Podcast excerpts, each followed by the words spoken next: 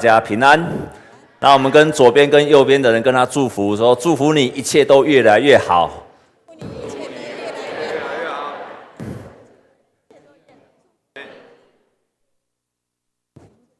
啊，不管你现阶段是怎么样，但是渴望你从你现的现在的阶段都开始越来越好，一切都会越来越好的。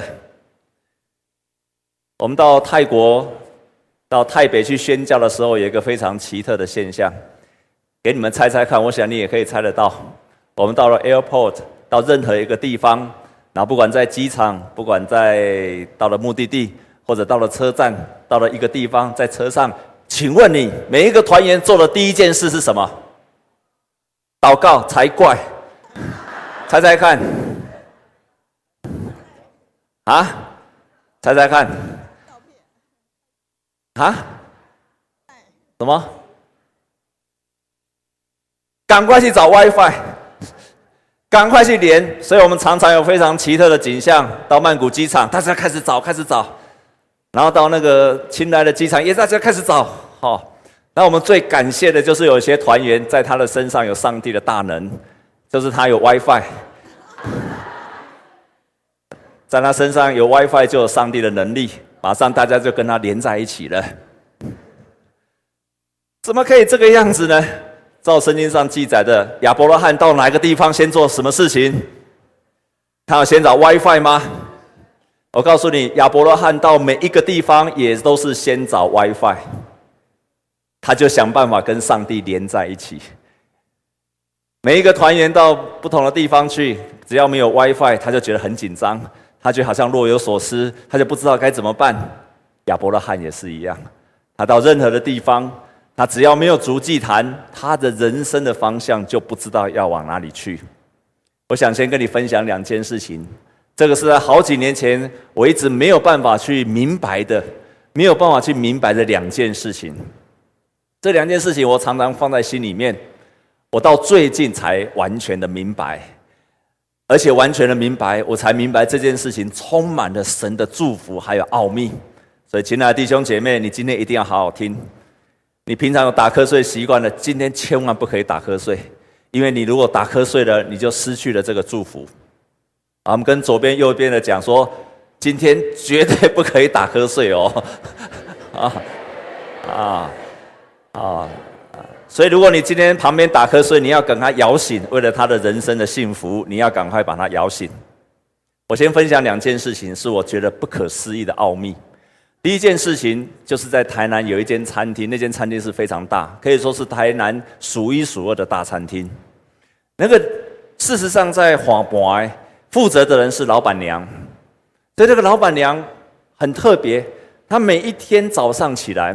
你知道做餐饮业，他不用一大早就到餐厅去了，他通常到十点到十一点才需要到餐厅去。可是他每一天早上起来的第一件事情，第一件事情就是在他的家里面，他们家里面他有一间和室，每一天早上起来做的第一件事情，吃完饭后就是他进到那个和室里面去，然后他在那个地方。大约从七点开始到十点，所以大概三个小时，他就在那个地方开始敬拜神、唱诗歌，然后祷告，足足的三个小时。我我跟你说，那个时候为什么我不明白？所以我听他这样分享的时候，我常常觉得奇怪：有需要这么认真吗？有需要到三个小时吗？但是特别是他每次遇到困难的时候，他就更是这样做。有一次在台南的税捐稽捐处就跟他罚款大概五十万。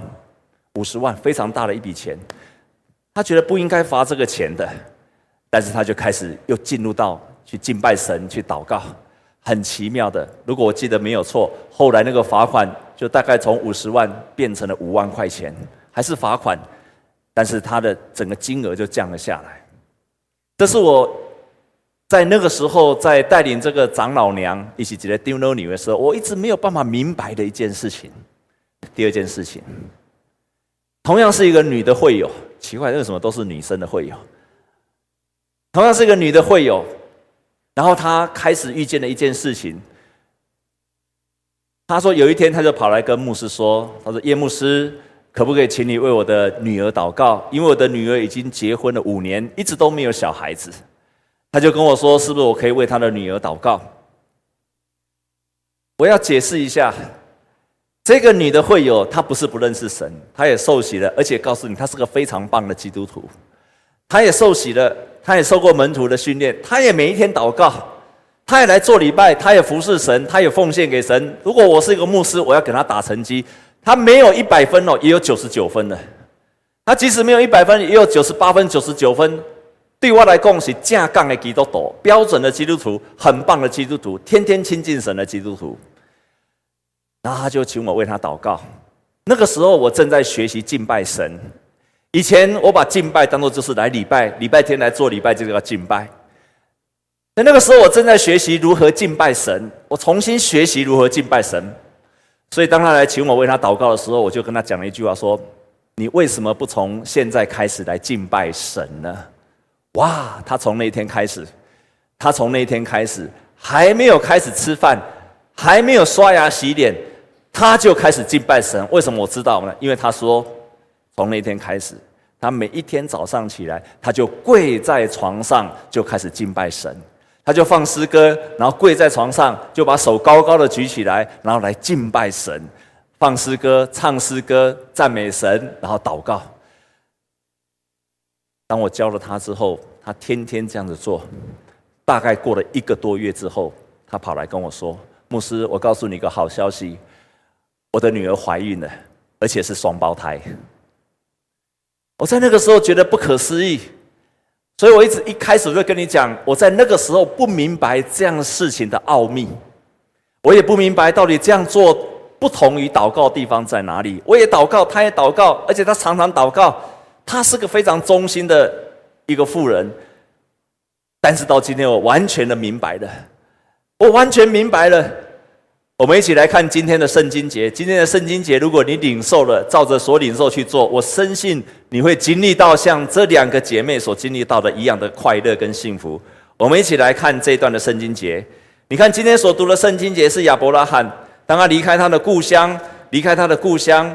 然后他到了每一个地方去的时候，他就先做一件事情，在圣经上的第七节告诉我们说，他在那里为向他显现的耶和华筑了一座坛，他就在那个地方筑了一座的祭坛。然后到了第八节又说，他在那个地方为耶和华筑了一座坛，求告耶和华的名。我们在和合本给他说是求告。但是你如果看新译本，把它写说敬拜耶上主，也就是亚伯拉罕他在那个地方所做的第一件事情，离开他的故乡第一件事情就是足坛，然后敬拜神。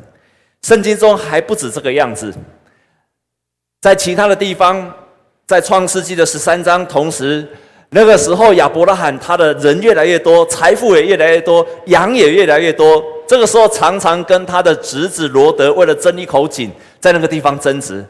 亚伯拉罕遇到的问题的第一件事情，一样是建了一座祭坛。更有趣的是，当亚伯拉罕他没有孩子的时候，在创世纪第十五章没有孩子的时候，现在你不觉得没有孩子有什么关系？甚至很多人结了婚，都就清楚的说他不想要孩子，他就清楚的说他不想孩子。我们当中可能很多人结婚了不想要孩子，有这样的弟兄姐妹，请你把手举起来好吗？一个而已吗？我知道很多的弟兄姐妹，他说他不想要孩子，这样不太好，应该有孩子，要生养众多才好。要生养的，我们的叶木恩团长哈，他最近两个双胞胎又增加了一个，好，教室教会就专门靠他来教会增长的。你可能不知道没有孩子是多么痛苦，但是我知道，我在一个传统的家庭里面，我上个月有一个大哥，那个时候他只有一个女儿，在台湾的环境里面，有女儿不算是能够传宗接代，但一定要男孩子。亚伯拉罕就是这样，所以我的我的我的大哥他没有男孩子，那个时候我的二哥还没有结婚，所以全家叶家、岳家，还有我太太那边的家庭谢家，我们两家哈的命脉啊。全系于我一身，我背负的我整个叶家的传宗接代的使命就在我的身上。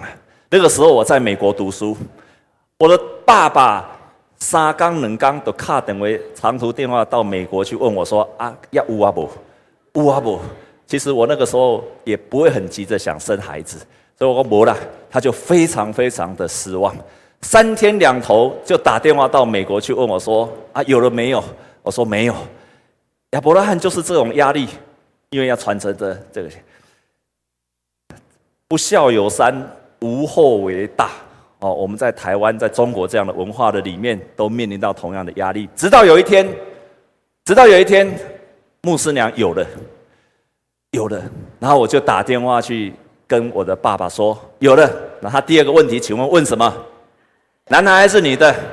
我就跟他说查甫。哎，那时候好像不知道，好像说还不知道。后来回来之后就知道说是查甫，是刚诶，不是母诶。你知道吗？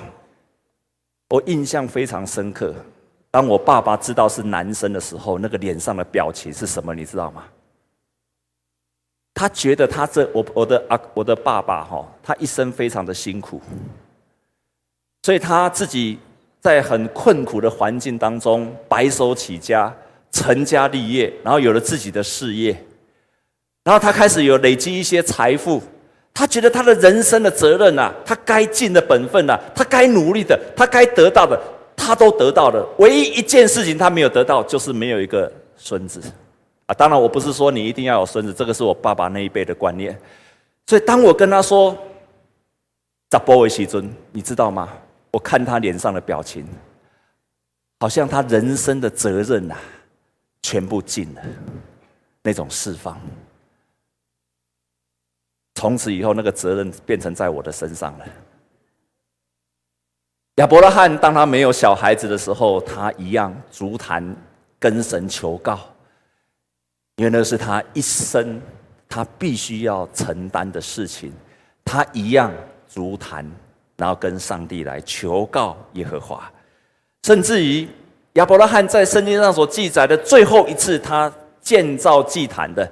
那就是上帝给他一个孩子以撒，结果他感谢神，上帝居然要他把他的孩子以撒给献上去的时候，在那一刻，他开始要去筑了那个祭坛。亚伯拉罕的信心是在那一刻表现出来的。其实，上帝要给亚伯拉罕一百岁要有孩子的时候，亚伯拉罕到了九十九岁，都仍然不相信上帝会给他一个孩子。当他一百岁的时候，上帝给他孩子以撒，结果上帝居然要把这个以撒他唯一的孩子给他献上去。亲爱的弟兄姐妹，如果你有唯一的独生子，然后上帝说你要把他献给上帝，你会立刻这样做的，请你把手举起来。啊，只有我一个举手。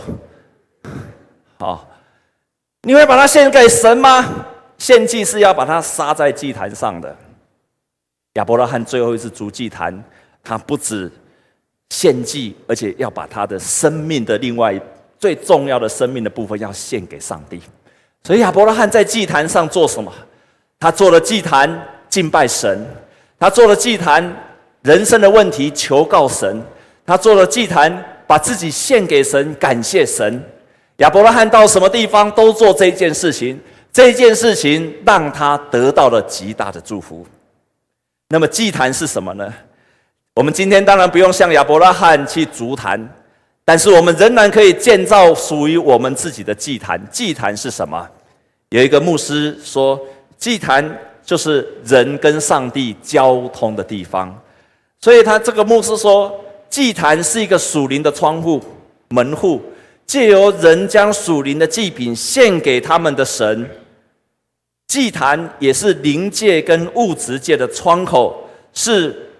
一个被创造出来的属灵的氛围，祭坛是什么？一个门户，让你跟上帝相通的地方，而上帝也下来到你这个地方的地地方。祭坛是什么？祭坛是你把你的属灵的祭物奉献给神的地方。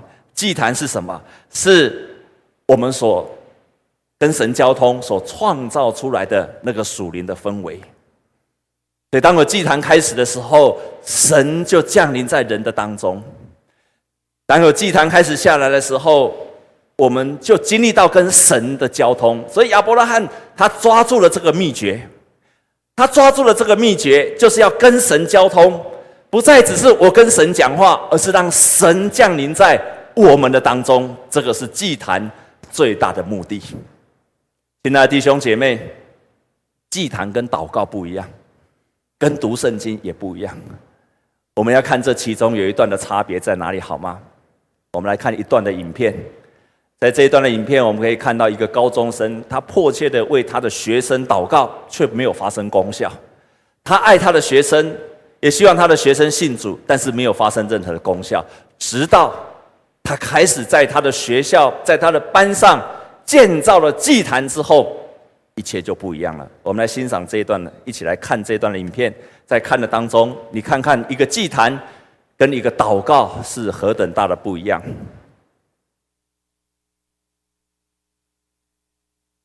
带你们来这间教室，是因为这间教室就是开始我跟我们教会师母的祷告祭坛这样子。那大概是在三年前，就我们教会开始推祷告祭坛这个东西这样子。那当初其实要推祷告祭坛的时候，我其实已经在这间学校教书大概七八年了。后来每次福音聚会也都会邀请学生来教会这样子。后来就就是私底下也会都会传福音这样子。但是其实学生都是这样吃吃喝喝来教会完以后就走了。就其实觉得啊，这样花了三四年。年的时间要陪学生然后，他有时候也跟他们讲话到两三点，可是怎么好像都没有一一点果效这样子。他也想说，好吧，那要不要试试看？其实以前我都是用我自己的方法这样子。爱学生，对爱学生是平，就是在地上是平行的。可是祷告祭坛，我知道我们就是向神求，还神要怎么样做事在学生身上，所以好像是跨越了这个地上的我们的限制。还有，我就想看看靠着神我们可以做什么这样。那神也真的说，当两三人同心合意在地上求什么事，他都必为我们成全这样。所以那时候一听到教会推这个时候，我就非常的非常的想要实行这样子，非常想要去做。但是我们学校只有我一个比较年轻的基督徒老师，其他都。退休了，所以就想要同伴，因为两三个人同心合意这样子，对啊。后来那时候，呃，隔天我在小组分享的时候，我们小组长其实他很好，他就觉得我这个热情很好，他也愿意陪伴我这样子，所以他那时候就跟我说，好，那他每一周就抽出一天中午啊，来我们学校陪我一起祷告这样。那我小组长他是节目制作制作人，他其实很忙碌，还有他公司当初是在内湖，还来。我其实可能开车就要一个小时，所以其实我很高兴，但是又觉得说啊，让他这样劳师动众，所以心里就上神求，哇，我我真的很需要同伴，可是到底谁谁是我的同伴呢？后来再隔了两三天，就是我们教会的祷告会，就刚好我们师母啊，祷告会完，师母就自己走过来，其实不太会自己这样主动走走过来，还有走过来说，他其实也在我们就是兼任音乐老师，因为他是的教授，他其实有。他要说，在这边那么多年了，骄傲退休，好像都还没有为这这个地，后来这个孩这地方的孩子，这样好好的一起这样子，就是祷告这样，所以他就邀请我，就一起成立在祷告祭坛这样子，所以我们就从大概三年前开始，那当初都是师母这样子爬上四四楼，我们一起来祷告。那当初我们祷告的，嗯。首先，我们当然是就是求我们我我和师母手中的资源，就是我们的学生还有我们的教室，我们都有自己专属的家政跟音乐教室这样子。那那当中，我自己就会发现有不一样的地方，而像那个。学生啊，可能下课，因为我上课其实都会放教会的音乐，这样。先放音乐的时候，有些学生还会告我说什么，你里面有哈利路亚或什么的，那明明就是传教。可是呢，就是自从那以后呢，很多学生下课询问度很高，甚至有学生就是塞两千块，他说老师你给你两千块，你帮我买全部都是套基督教专辑，可是他自己不是基督徒这样子，我就觉得默默的，好像那个那个是学生主动性的想要来认识这个信仰，还有很多就是嗯、呃，像学生主。都会叫我为他们祷告，为他爸爸妈妈祷告，甚至有家长啊打电话到办公室，他还有说要找我。后来还他说，听说你是基督徒老师这样子，我想要请你带我儿子去教会这样子。就是我就觉得是过去啊，我是。每一次福音聚会都是求学生，还买东西给他们吃，他们才会来。可是现在就是学生是主动性的，甚至很多学生自己一进来就是痛哭，就是一开门就痛哭，还有就是说他做错了什么事情。我觉得就是真的是当这个地方有神的时候，那那时候我跟呃师母一开始啊，前一年我们的祷告大概都是为了这我们的教室，还有我们每一堂课，其实我们是不能公开传福音的。可是我们真的是为了每一堂课，希望即使神的灵就是与我们同在的时候，即使我们说的。知知识性的东西，可是学生就可以感受到，甚至他们来到这间教室，这个居所这个地方就是学生遇见神的地方。还有我真的就是发现，其实我真的没有说什么，可是为什么学生一进来就会痛哭，就会跪在地上？我真的相信神就是在我们当中。那当然这当中很多故事，我觉得我很难一一去跟大家分享这样子。可是其中呃比较大呃比较明显的那个，我可以说的就是像。我们开始为学生祷告完以后，接下来我们就开始想说，那我们要为的基基督教的社团祷告。当初我跟呃师母就有一个兴旺爱的社团，我们都不是里面的指导老师，所以我们也对那个兴旺爱社团并不是很熟。可是我们就觉得啊，为了我们自己的学生祷告完，那我们就为着这个也是奉主的名聚集的社团来祷告。当我们开始祷告的时候啊，记得半年后就是新的学期开始，以前我们。呃，我们中社团非常发达，我们是非常爱玩的学校，所以呢，那种康复社啊、吉他社、舞社是非常非常热门。他们甚至觉得你去参加这种社团，他们会觉得你你是选不到东西，或者你是班上边缘人物，你才会去的。就是他们以社团也会去标签你是怎么样的一个人，是是不是除了会念书也会玩的。所以最热呃就是。人数最多的，然后还大家挤破头要进去，都是像什么热舞社、吉他社啊，呃，流行音乐社或者是康复社这种东西。所以，我们那种宗教性的社团啊，我们每一年都基本上是濒临倒社的危机这样子。还前一年，就那时候我们要祷告祭坛的前一年，还只剩两个人，就是社长跟副社长这样子。可是当我们开始祷告以后，半年后。就是开始新的学期，那一届信望爱有八十几个人，就突然从两三个快要倒。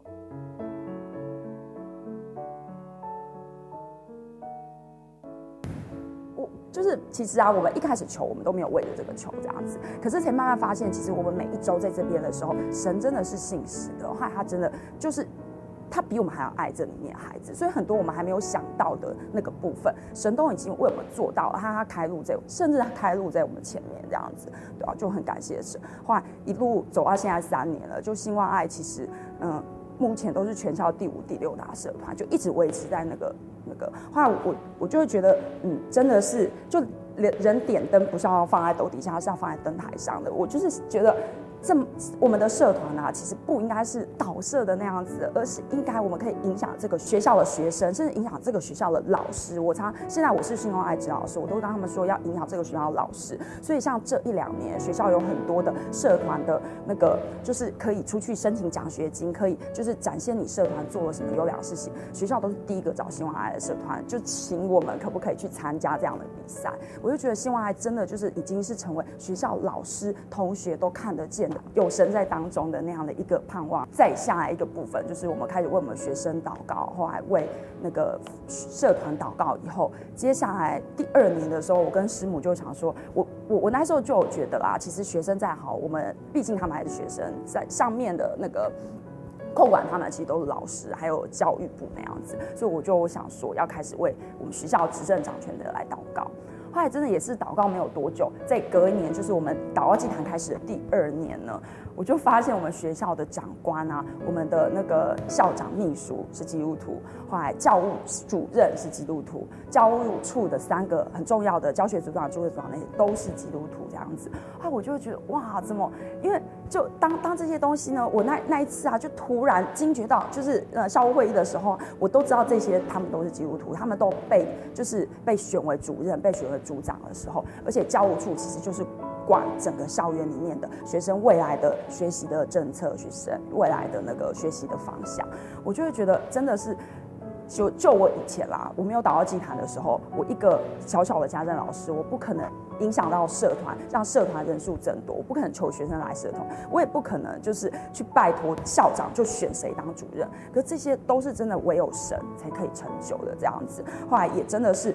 我就因为其实学校之前也是有发生一些事情，后来我就觉得，呃，就神说啊，耶和华已指示你何为善，只要你行公义、好怜悯、存偏，与你的神同行。然后我就发现这一群长官，他们真的就与神同行，因为耶和华已指示我们何为善了，这样子，对啊，就觉得后来这这几年很多老师都跟我说，他们觉得校园气氛很不一样，这样子。那我当然我我自己知道，对啊，就是很多事情是说不出来，可是我知道神就已经介入在我们学校，而且。掌权在我们学校。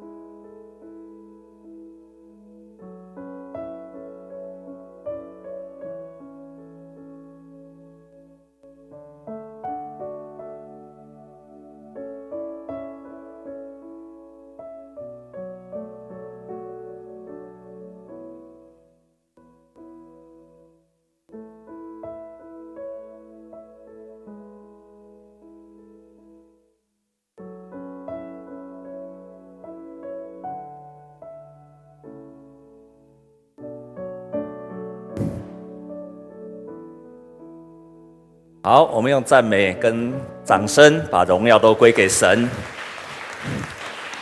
一个高中的教家政老师，我们都知道，家政老师在一个学校是不被看重的。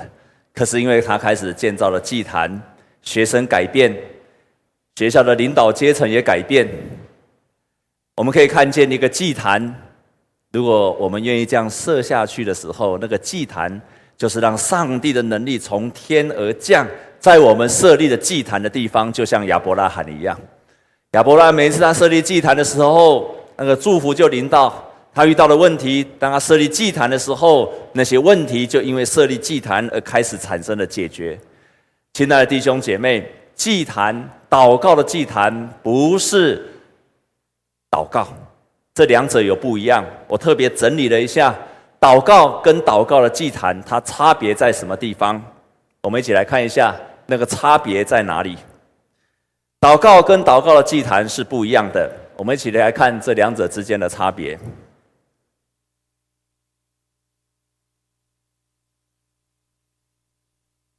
祷告跟祷告的祭坛不一样的地方在，好，上一个，上一个，上一张，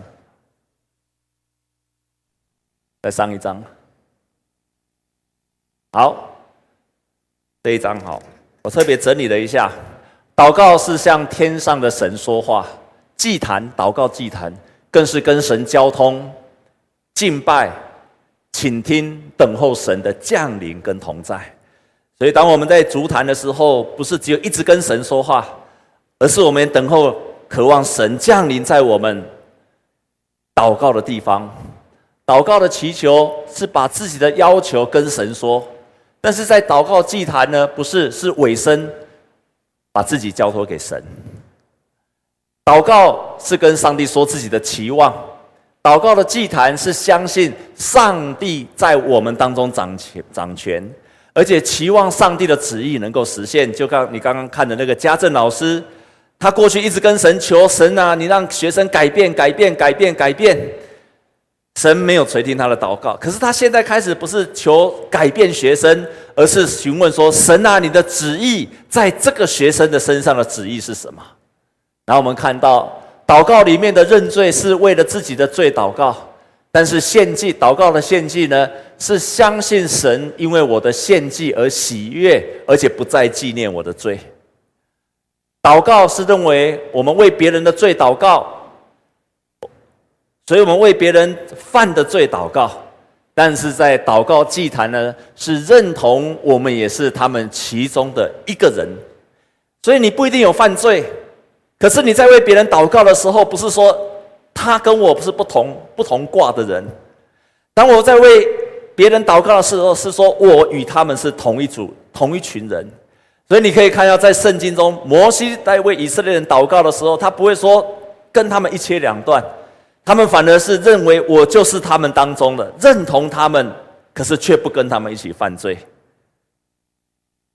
祷告是一种认同性的祷告，但我们也是他们其中一个，这样子来认罪。祷告是把问题带到神的面前，但是祷告祭坛是在祷告当中跟问题来征战。我们常在祷告的时候，把我们的问题就跟神讲完就结束了，但真正的祭坛。真正的祭坛是在那个祷告的当中，我们更近身，在跟我们的问题在交战，直到我在祷告的当中得着了平安为止。所以，它也是祷告的形式，可是比祷告更深的，更在跟我们的问题来交战。祷告里面有感谢，但是祷告祭坛不止感谢，在感谢的时候，把我们自己也献上去了。亲爱的弟兄姐妹，在我们的教会，在过去四年前，我们开始推动了两年读圣经一遍。在过去的两年，我们推动了 QT，但是在从明年开始，二零一六年开始，我们教会不只要读圣经，而且我们要建造一个祷告的祭坛。因为我深信，我非常深信，那是神要祝福我们个人、团体。还有教会的一个非常重要的一步，我也深信，当这种祷告祭坛在不同的地方、个人、家庭、职场被建造起来的时候，神会临在你所建造祭坛的那个地方，我们可以怎么做？我们可以这样子来做：用五分钟来赞美上帝，在诗歌里敬拜上帝，宣告上帝的主权要在这个地方，然后认同性的祷告。第二个，我们要领受信息，所以我们继续用活泼的生命要来读上帝的话语。第三个，接下来我们要开始代祷。在这个十五分钟的代祷里面，我们三分钟要为我们教会的牧者来祷告，三分钟为教会的需要来祷告，三分钟为自己的家人还有为自己的需要来祷告，三分钟我们为传福音的对象来祷告，然后三分钟我们要为我们的国家跟社会来祷告，那最后我们来感谢祷告，为自己所经历到上帝的拯救、赐福、保守而感谢神。这就是我们从二零一六年开始，我们要开始来建造个人的祷告祭坛。我希望你能够开始预备心来参与，而且来建造你自己属于你自己个人的祷告祭坛。亲爱的弟兄姐妹，不止这样子，二零一六年之后，二零一七年、二零一八年，我们要开始建造的不只是个人的祷告祭坛，我们要开始建造的是家庭的祭坛。你自己先建造好个人祭坛之后，然后也在你的家庭建造祭坛。如果你是一个还没有结婚的，你可以为你自己的家庭先建造祭坛，像刚刚那个姐妹一样，神就会施恩给你。你在职场上班的，你就在你的办公室来建造你的职场的祭坛。我们在任何的环境、任何地方，就开始学习亚伯拉罕一样，在各处都可以建造祭坛。我深信亚伯拉罕的故事记载在圣经里面，不会只出现在。旧约里面也会实现在每一个像亚伯拉罕一样愿意建造祭坛的人的身上。你阿门吗？愿上帝的建造祭坛从今年开始，然后我们陆续在家庭里面建造祭坛，在职场建造祭坛，好让上帝的能力真的像我们每个礼拜我们的主祷文所说的：愿你的国怎么样降临在哪里？在地上。然后呢？愿你的旨意怎么样？行在哪里？行在地上，如同行在天上。上帝的国不应该只在天上，他会借着我们建造祭坛，上帝的国也建造在地上。上帝的国，上帝的荣耀。上帝的旨意也不应该只有在天上，而是行在地上，如同行在天上。而且，上帝的国、上帝的旨意、上帝的荣耀，也不应该只有在教会里面。他应该照着亚伯拉罕所说的，他应该在每一个人愿意建造祭坛的人，只要他到哪里，上帝的旨意、荣耀、权柄。就要在那个地方彰显出来。我们同心来祷告，主，我们感谢赞美你，谢谢你让我们经历神，谢谢你，因为你的旨意不止在旧约里面，也要在今天彰显在每一个每一个足坛献祭的人的身上。我们心里面充满了确信。只要我们愿意这样做的时候，你要在我们的身上去彰显出那极大的能力。主啊，我们愿意这样子做。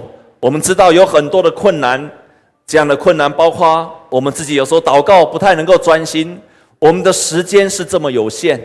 主啊，我们知道有这样的困难，可是我们更加的知道，那些愿意为主你摆上时间代价，同时愿意这样做的人。他们会经历到像亚伯拉罕一样的经历。神，你在那些足坛献祭的人的身上，他们去到哪里，祝福就到哪里，因为在那个地方都有神的同在。这样子祷告是靠着耶稣基督的圣名，阿门。我们用这种诗歌来回应神的爱。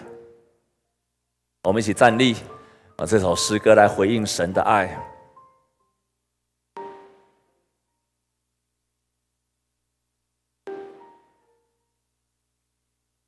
每一个属神的儿女都可以建造祭坛，因为我们是无价的。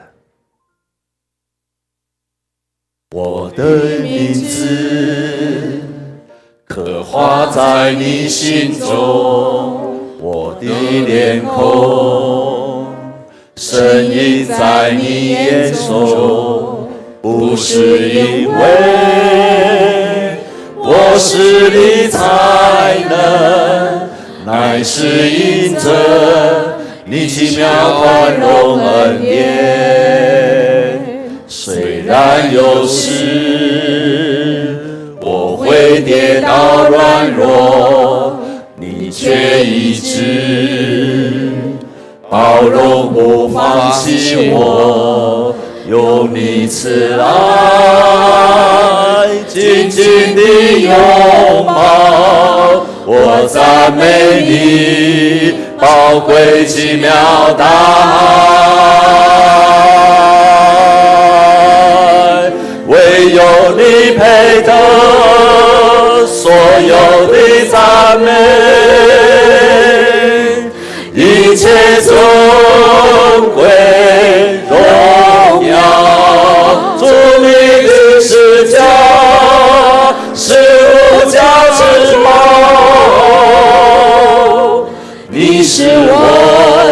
我尊贵的主耶稣，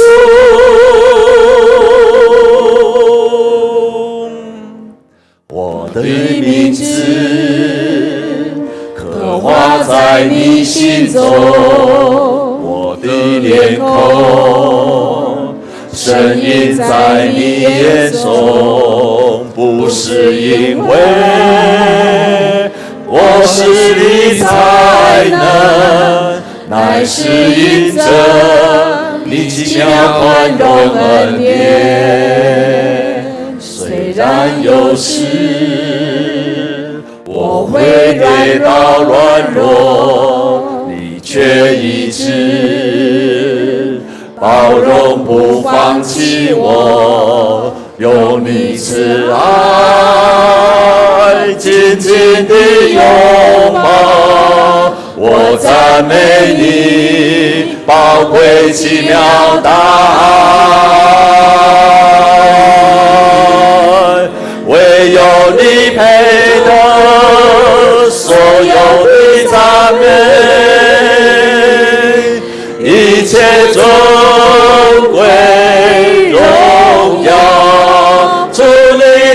的十架是无价之宝，你是我尊贵的主，唯有你配得所有的赞美。一切尊贵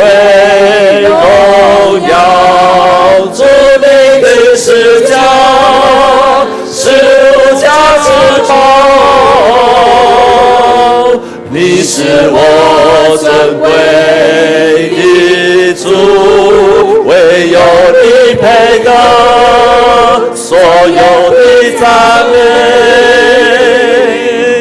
一切尊贵。